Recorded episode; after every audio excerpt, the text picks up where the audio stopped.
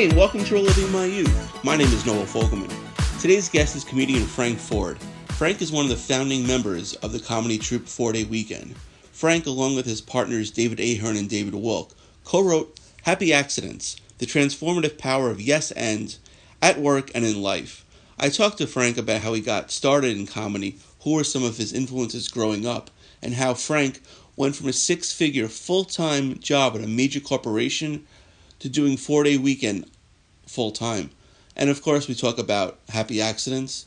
Here's my conversation with Frank.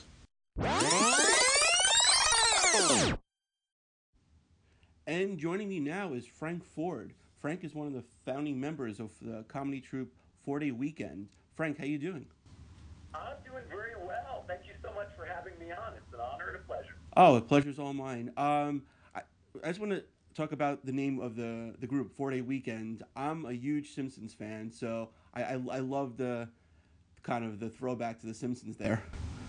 Yes, that's right. Uh, not many people, I guess some people know it now, but that was, we were trying to figure out a name for the group, and it came from uh, an episode of The Simpsons. Four Day Weekend is sort of an homage to The Simpsons, and it was uh, an episode where, uh, you know, Homer wanted to take off Friday from work, and of course, uh, tells Mr. Burns, and uh, he's told, you know, if you if you take if you don't come into work on Friday, don't bother coming in on Monday, meaning you'd be fired. And of course, Homer misinterprets that and says, "Woo, four day weekend," thinking he's getting an extra day. And we just thought it was a a, a fun sounding name, like a four day weekend sounds fun. Like everybody loves a four day weekend. And then yes, it was uh, uh, an homage to The Simpsons, a show that we love as well. Yes. Yeah, no, def- uh, definitely. Besides just the name, how much has like The Simpsons like influenced you and your other members of the group? Oh, you know, well, um, we've had a lot of influences uh, uh, throughout our, our lives. You know, uh, everything from the Carol Burnett show to Saturday Night Live to Monty Python to Benny Hill. I, I mean, you name it. And then stand up, course, you know, Richard Pryor, George Carlin, Steve Martin. You know, there's been a lot of influences, uh, and The Simpsons, of course, on our, our comedy over the decades, over the years.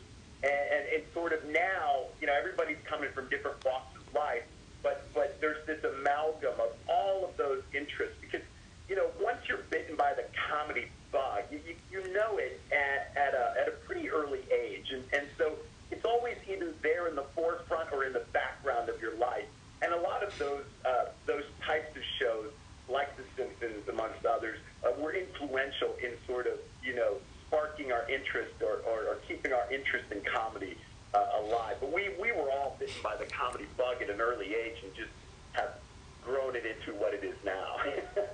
Right, exactly. I mean, you know, it's funny because you know you talk about The Simpsons, and it's you know thirty years now, and when that show first first debuted, it was kind of risque, and I remember like Dan, que- he was Dan Quayle, I believe, who was the vice president at the time, was like condemning Bart Simpson and and all of them. And you look at, it now with all the other animated shows, it's it's pretty tame. Yeah, it, it is. I remember that, you know, when they were trying to, uh, you know, point to uh, Simpson and Cowabunga. And, and oh my gosh, why why is this this you know irascible sort of you know troublemaking kid, uh, you know, now this pop cultural sort of icon, and and you know, it, which which is silly because it, it was an animated cartoon, and and you know, and, so yeah, it, things got out of hand, and but by today's standards, a Homer Simpson and and you know the antics he was you know doing a Cowabunga and those catchphrases, that, they seem very very mild now uh, in, comparison to, to what's going on today, for sure. Yeah, absolutely. Now you said you know the comedy bug bit you pretty early on. How early on was that? Well, you know, for me, what's interesting is, and, and uh, my mom actually, you know, and, and I, I wish this upon every person. If you're a parent, I hope you do this for your kids. And and if you're a, a, a kid, I hope your parents did this for you. But uh, my, I remember as a kid going through my mom's record collection. And, you know, my mom had all these albums, you know, from uh, the rock bands and, and singers, crooners of the time, you know, and Elvis Presley was a big influence on, on her. You know, my mom listened to all that stuff. Right. But in the back of her record collection, uh, my mom had comedy albums on vinyl, uh, like Jonathan Winters and Bob Newhart. And, and so I started to listen to my mom's comedy albums from, from back in the day and, and loved them. And then when I was a, a kid and, you know, I, I was getting money, you know, with, with whatever odd jobs I was doing, mowing grass in the summer or stacking firewood in the winter. I saved up enough money, and, and eventually I went and bought my own uh, comedy album on vinyl, which was Steve Martin. And, uh, and, and ever since then, you know, I, I kind of, I was bitten by the bug. I listened to my mom's comedy album, bought my own Steve Martin album, and I remember in our household, my mom, you could not curse. There was no cursing allowed. It was a big thing. Right. Vulgarity. And uh, I was listening to my Steve Martin album, you know, un- under the covers on my turntable, and he dropped an S bomb on the album. And he happened to drop the S bomb when my mom was bringing laundry into my bedroom. Of course. She heard it. And my mom's like, What are you listening to? And of course, I jump up and I'm like, Oh, oh, oh, oh. Now, knowing my mom had comedy what I did as a kid, this is pretty good for a kid. I said, Hold on, mom, I'm going to make a deal with you. I, had to been 10 years old, 11, something like that. I can't really remember. Right. But it was young. And uh, I said, Listen, this, al- this is a Steve Martin album. I know he said a bad word, but will you listen to it with me? And if you laugh, then then I can't be in trouble. And, and if you don't laugh, I'll accept whatever punishment you deliver. Well, to my mom's credit, she sat down, she listened to that album with me, and we laughed together through through both sides of the Steve Martin album. And I'll never forget that moment. It, it was it was just sort of like this bonding moment between my mom and I. She enjoyed comedy growing up. She saw a little bit of herself in me enjoying comedy, and from that moment on, she sort of nurtured that. So when I wanted to stay up and watch Saturday Night Live or, or David Letterman or Benny Hill, you know, or, or any of these shows, Monty Python or, or the Carol Burnett show, my mom would allow that to happen. And I really credit her with sort of nurturing that part of me at a very, very early age. Because as it turned out, we both shared an interest in comedy. And my mom, from that day forward, never discouraged me from it. Even when I went to go work for corporate uh, America, I had a great job, and I told my family I'm leaving this great job for this theater, this comedy theater that I started Four Day Weekend. My mom said she was very supportive of that, and it's because she remembered that kid with her listening to the Steve Martin album, and, and, and she had encouraged me to, you know, always has encouraged me to follow my dreams and do what I love to do. And I wish that upon anybody, but that's really what what helped me get to where I am now because I had that support from, from my mom. It was great. Right, uh, that's great, and that's you know really quick thinking for like a you know a 10, 11, 12 year old to, to do you know to do that. Yeah, yeah. Well, I had the gift of gab back then too, you know. Right, exactly. Obviously. Yeah, now, now that like you know quick thinking is that how pretty much your love of improv started as well? Yeah, yeah. I, you know, when it came to school and academics, of course, you know, my family was, um, uh, that was a, a, a very important thing. So a lot of my life academically was very structured all the way up through college. And of course, when I left college, and I was recruited at college uh, by a company called Texas Instruments. Oh yeah, you know, does, of course, does graphing calculators and, and, and at the time did consumer electronics toys and products for kids and even notebook computers and science equipment, you name it. Everything was very, very, very structured. And the thing that I really liked about improv, which I started Four Day Weekend while working uh, in corporate America, was that it was very unstructured. So as left brain as I was growing up through through uh, through academia and through, and through my academics, it was a nice release uh, or, or outlet for my right brain, the creative side, to sort of express it, uh, itself. And, and improv is beyond unstructured. So it was, it was a nice contrast to the structured sort of life that I had lived up to that point. So I was able to really embrace it.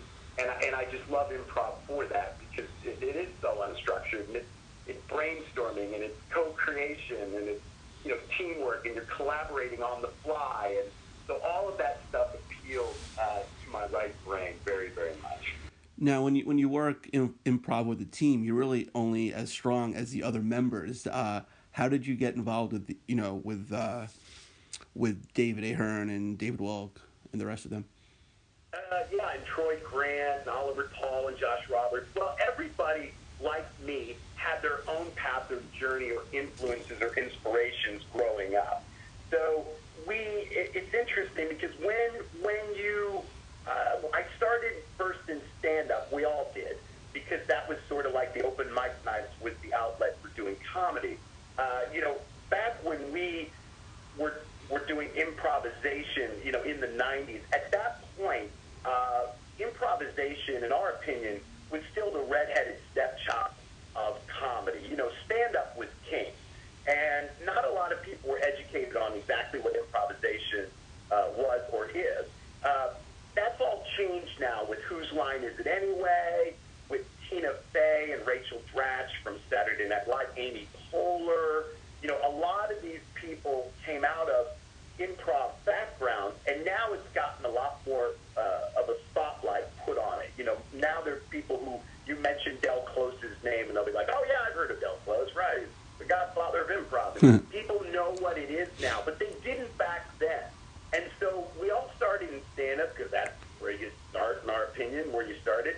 And then we found that we really liked a lot of the different improvisation uh, uh, institutions like the Second City, the Groundlings, uh, the Upright Citizens Brigade, and we liked sketch comedy. And so we all sort of gravitated towards each other within that stand-up community, and that's really what served as the inspiration uh, to start our own show.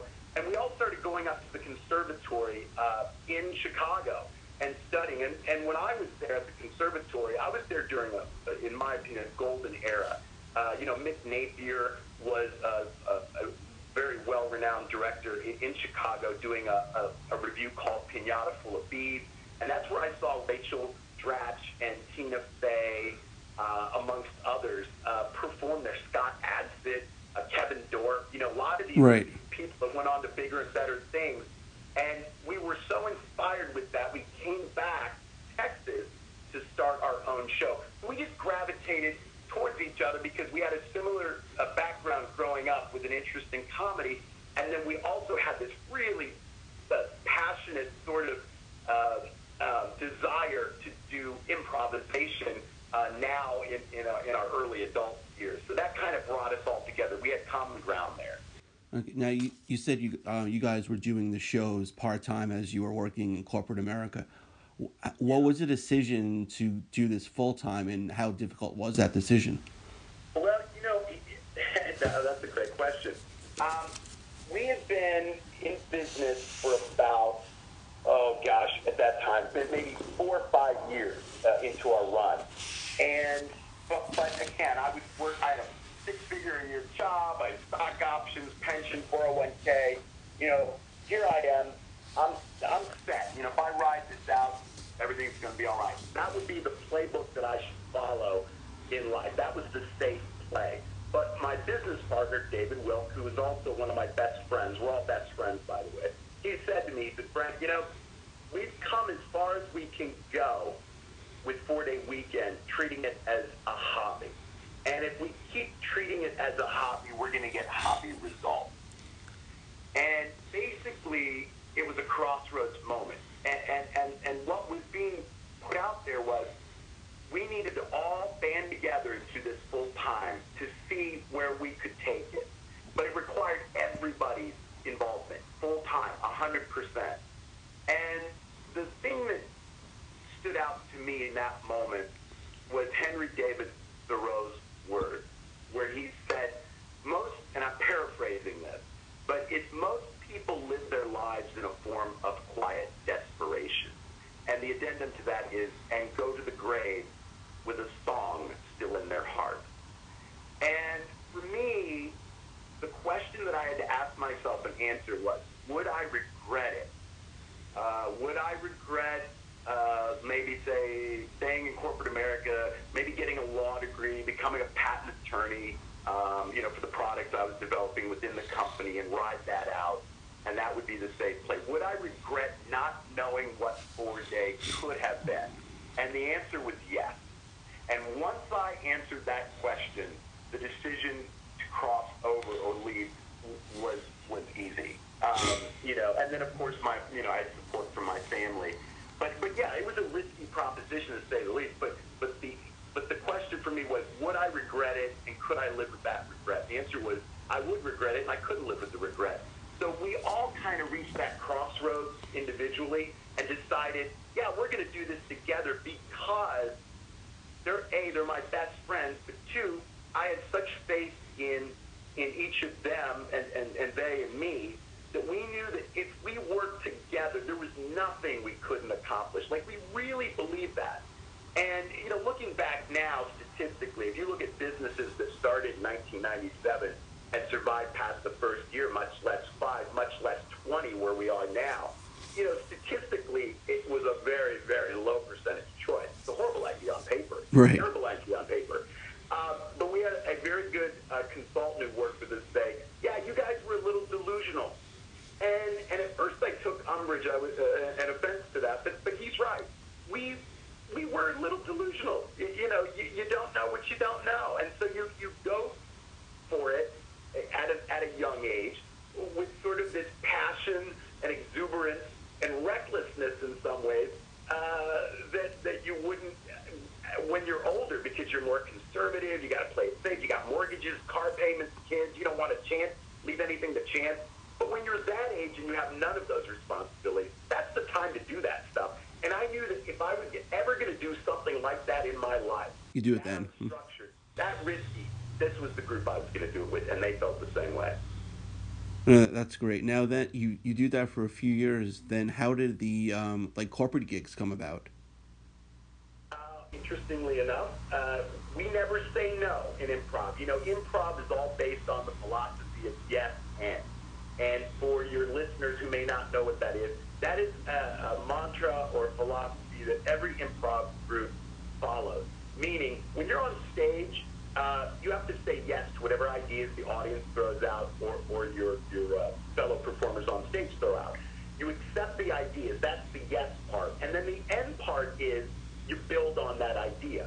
And in our world, there are no right or wrong answers. There's only higher and lower percentage choices. Well, when the show became successful, the live show for the general public, we had somebody come up to us and they said, hey, do you guys do uh, corporate shows? private corporate shows. Well, we had never done a private corporate show. Um, we didn't even know what it was, but we're yes and guys. So we said yes, and we'd love to do yours.